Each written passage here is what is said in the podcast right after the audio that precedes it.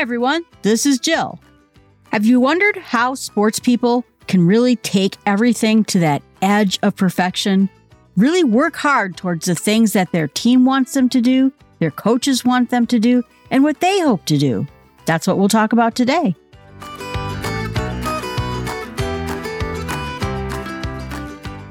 There may be people out there who have more talent than you, but there's no excuse for anyone to work harder than you do. Derek Jeter. Today we're going to talk about a book called It Takes What It Takes How to Think Neutrally and Gain Control of Your Life by Trevor Moawad. This book is really geared towards people who are interested in sports and how peak performers can really do the best to their abilities.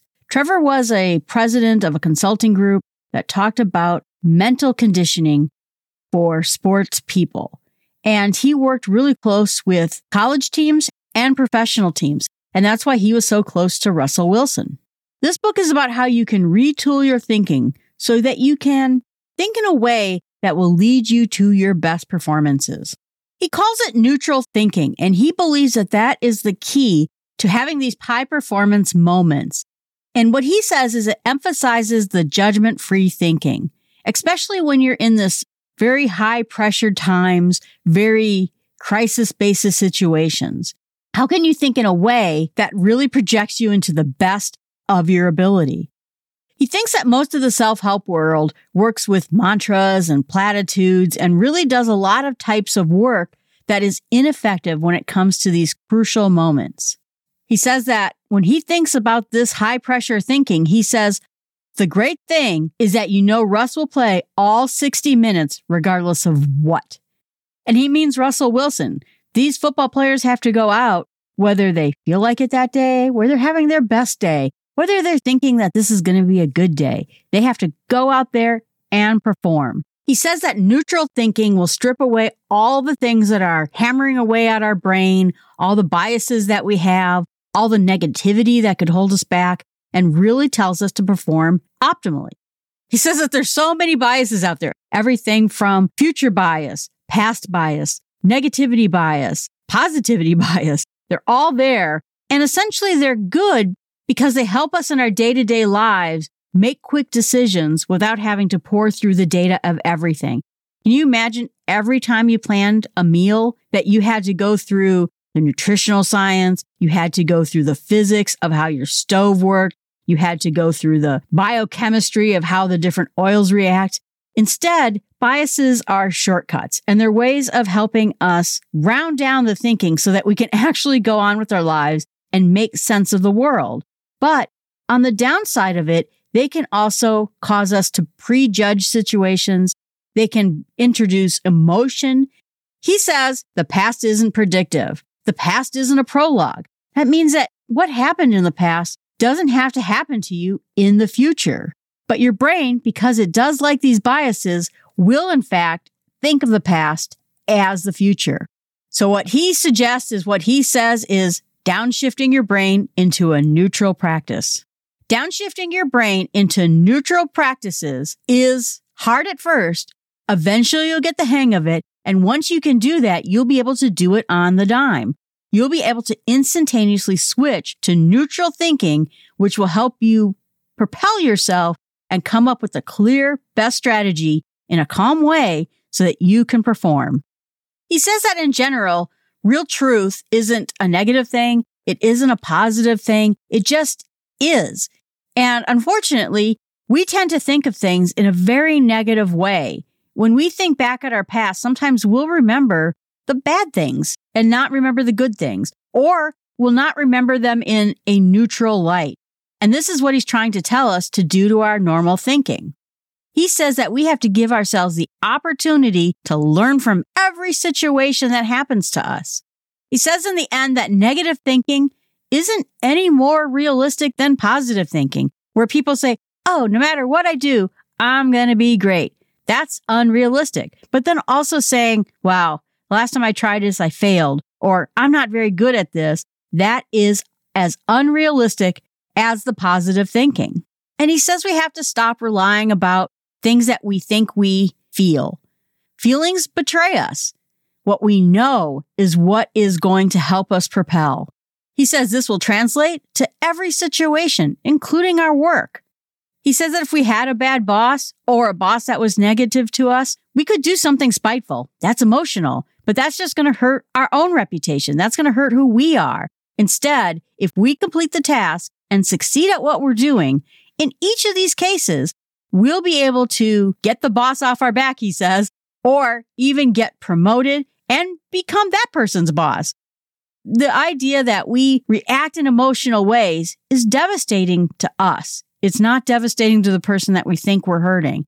Removing the emotion, removing the feelings out of things will help you win in each situation. And you see that in almost every sport. Even people who run marathons, you don't think that marathon runners think about the whole 26.2 miles. They just think about the next step, the next foot placement, the next few feet.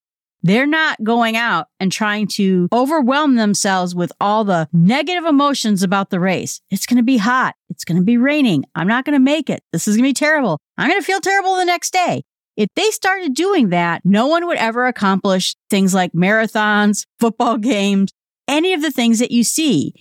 A majority of what makes great athletes even greater has to do with how they think about it. And he says that anything worth anything requires us to have a plan. We have a goal.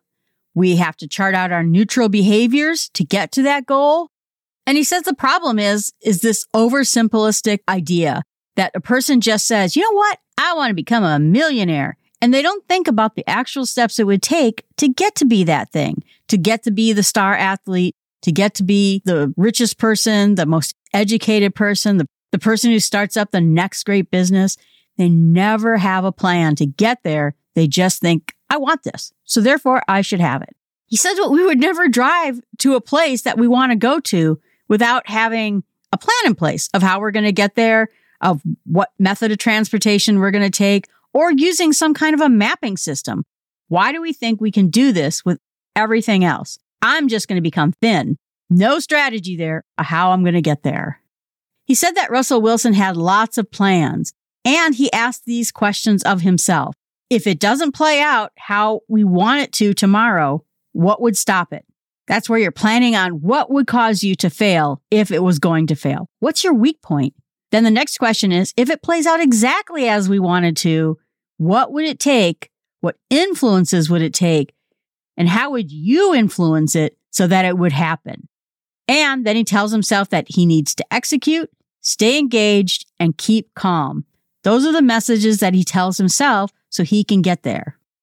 And he says that he lives it everywhere. It's in his locker, on his phone, in his house. He lives by these methods everywhere he goes, and that helps him stay focused. And he says that if we want to be the GOAT, the greatest of all time, we have to be willing to go out there day after day every time we have this opportunity. He says that Russell explained it, quote, I'm never down. I can never be down. I am grateful for the opportunities I get and I have to take them like a man. In the end, he said the ultimate truth is that we have to understand that it's our behaviors that actually will determine what we end up doing, not our thoughts, not our feelings, but what we do. That's what makes all the difference in how we get ahead or we don't get ahead. He says that making bad choices is the lifeblood of the average. And while you make these bad choices, it will continue to put you in a bad spot. Once you start taking away the bad emotional thoughts that taunt us into failure or mediocrity, or let it lie to us about what our future is, then we'll start being able to pull ahead with our clear thinking and get ahead. He says that the messages we get are all the shows we watch, what we eat. And he says how we behave has everything to do with the music we listen to, the TV we watch, the movies we watch, when we eat, what we eat, if we exercise, who we associate with. All those things push us in a direction. And the question is, do we want to go in a good direction or a bad direction? I like video games, but if it's pushing me into a bad direction, it's time for it to go. I cannot afford to let something I love doing affect me in such a way that I don't get what I want. Getting a little trinket in a video game feels fantastic. Getting what you really want in your life, that feels amazing. And so you have to refocus it so that we can go for the things we want. And so our behaviors really have to do with all sorts of small decisions. Do we go to bed on time so that we feel good the next day? Do we drink too much? Do we have to actually stay up till one in the morning? Or can we go to bed at a reasonable time so we start getting up in the morning and exercising? Whatever it is that you're doing has to do with these small little choices that you're making every day. And he says that it's not often easy to answer what those things are. He said in the end, it's really hard for people to make those little tiny choices. We make the bad choice all the time. Other people around us are making the good choice. They're succeeding. They're losing weight. They're playing for the Alabama football team. They're doing all the right things so that they can get ahead. Can we make the better small choices so that we can have that clearer thinking? When talking about players, Nick Saban said to reporters, they think they have this illusion of choice, like I can do whatever I want. And it's just not true. But the matter of fact is, if you want to be good, you don't have a lot of choices because it takes what it takes. You have to do what you have to do to be successful. So you make a choice and decisions to have the discipline and the focus to the process of what you need to do to accomplish your goals. He goes on to say, you know, discipline is a funny thing. It's not only in doing the right thing, the right way, the right time all the time. It's about making choices and decisions that you make every day. Discipline is something that I know you're supposed to do that I don't really want to do. Can you make yourself do it? And then over here, there's something else that you know you're not supposed to be doing that you want to do. Can you keep yourself from doing it? So it's this kind of decision making that creates a moral compass for us all to help us do the right things, to stay focused on process of what needs to be accomplished of our goals and aspirations. And that's something that's certainly going to be important for our team if we're going to do a good job.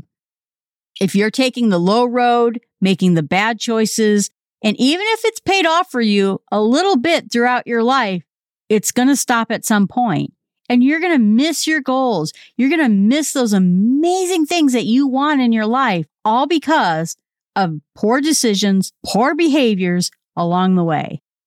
And he says what he wants us to do is help us minimize all the regrets, the missed opportunities, all the things that we thought we could have achieved that had we not been sidetracked, had we not thought about it wrongly, became eventually demoralized.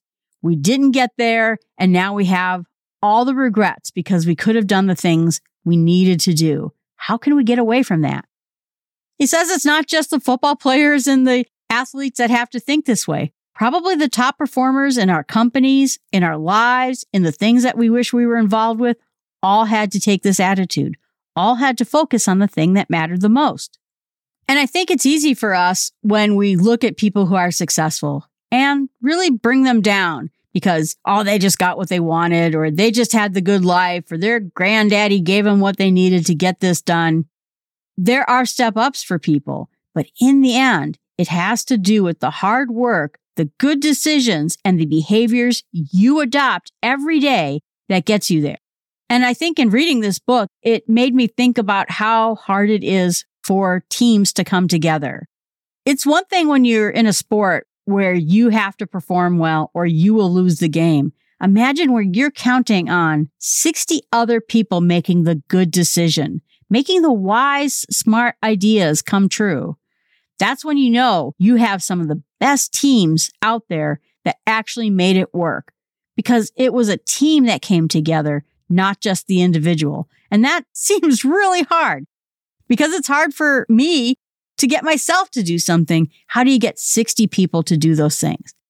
He says one of the things that happens in sports too is that college is very structured. You go to class at these times, you work with the practice the rest of the time. What happens in professional sports when you see a lot of people who were great in college and wash out is they lost that structured life. They were living the good decisions. They were making the wise choices, but probably because they were forced into it. They knew their college depended on them making that decision. They knew the regiment of their schedule kept them in line.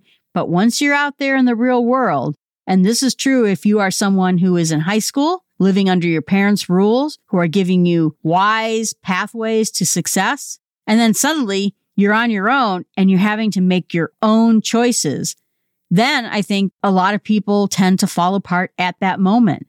Can they turn around and can you turn around so that you can start making those good small choices to bring it back into that disciplined behavior so that you can actually get where you want to go. He says it's always important, even if we're having successes, to look back at our lives and take an unbiased examination of where we're at, how we're doing, and could we be doing things differently. This raw assessment will help us have a more realistic view of where we need to go. He even says it's not bad for us to do quarterly evaluations so that we can see how we're doing. It's really hard to sit there and have an annual goal or a five year goal without checking back regularly to see if you're on the right track. I even think that building in benchmarks along the way will help it be even better. If you want to be at this weight loss in five years, what does that weight loss look like in two and a half years? What does it look like in a month? And break down those goals into that smaller piece so that you know whether you're on track or off track. He says that we all need guardrails in our life. And I love this example. We need to be able to have something on the side of the road. Or if you're into bowling, they put bumpers on the side of the alleys so that you don't go into the ditch. These guardrails keep you driving off of a cliff, keep you driving off of the road and harming yourself. What kinds of guardrails can you put in place so that you stay on the right path? For me, it's pretty easy when it comes to nutrition I won't buy the foods that will send me into the ditch. I only keep the foods in my house that are going to promote the kind of life I want. Do I fail at that sometimes? Sure. Do I fail at that particularly at the times of the holidays? Of course I do. But it's not going to be my behavior from Thanksgiving to Christmas that causes me to fail on my goals. It's going to be the behaviors from Christmas to Thanksgiving, the whole rest of the year. And if I can, for the most part, have that guardrail of not putting junk food in my house. And sometimes that means that I don't buy a game I really want to play because I know that that game is going to cause me to fail in my goals. I know it's going to distract me. He says that we need to stop verbalizing the stupid things that we think about our inabilities, particularly in people. Oh, I'm just real terrible at that. I can't do that. Stop saying I can't or I won't or it's impossible. You want something? It starts with one choice. And I thought that was just brilliant because it's true that we think that all these little tiny decisions don't matter. But you know what? The biggest problem I have in my life is that I nickel and dime myself to death. I don't buy cars. I don't buy jewelry. I don't buy a lot of expensive things. But do I spend money on the wrong things? Yes, in $15 increments. Do I eat bad food?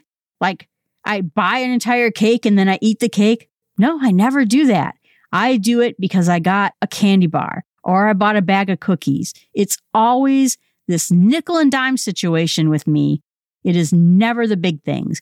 And so I know that's my weakness that I have to look at the little things to get the big things I want. He says in the end that average is a choice. Greatness is a choice all of these levels that we have in our lives are because we chose to have those levels in our lives. And it's not because you got beat down. And it's not because even other people had a great coach or, or a great mentor or someone to help us be an accountability partner. It's on us and that we have to be the person who changes it. And we do have the power to change it. We also have the power to prolong the bad things are happening. For us, it's not about positive thinking. It's not about negative thinking. It's not about having confidence that you didn't deserve. It's about those choices, those small behaviors that you make, and that most times when you act, you're acting in a way that gets you towards your goal. He says that we always think about the great ability to sell things to other people. We kind of admire people who have that way of building a business and making other people believe in it. But he says the most important power we can have is the ability to sell ourselves on an idea. when we think about these great entrepreneurs, we think about their ability to get investors and convince other people to join their business, their community, their social network. But the first person they had to convince was themselves. They had to convince themselves that they were capable and able to do those things. But not only that, do the small things that it took. He says the past is over, the future is uncertain, and the unknown is uncomfortable. The systems that are in place that got other people to be successful have that ability to make us successful too. We don't have to reinvent the wheel every time. We know what makes people successful. We know the pathway that gets us to our goals. We just somehow think that either we can get to our goals by not doing the hard work or that hard work didn't get other people to the goals and I don't have what it takes to get there. All of that is a giant lie. Every behavior that you take, every food that you eat, every decision that you make has an impact towards going towards the things that you want or away from the things you want. And that we have no place to hide when it comes to our behaviors on a day to day basis. My challenge to you this week is think of one way that you can make a positive change in the small things you do that's dragging you away from the one thing you want to get done. Our fun entertainment quote of the week comes from Dodgeball. If you can dodge a wrench, you can dodge a ball. What? Oh! Oh! Oh! Any other questions? Okay, so maybe it's not the best way to make a point, but the idea is that if you have the ability to do something when it's important, you have the ability to do it all the time. Yeah, that's the lesson he's trying to tell people. Thanks so much for listening to the podcast. I appreciate that you're out there and listening. Again, if you want to go to smallstepspod.com, you can check out my website and there's notes and links there. And if you didn't know it, you can actually listen to the podcast right from the website. I hope everyone has a great week.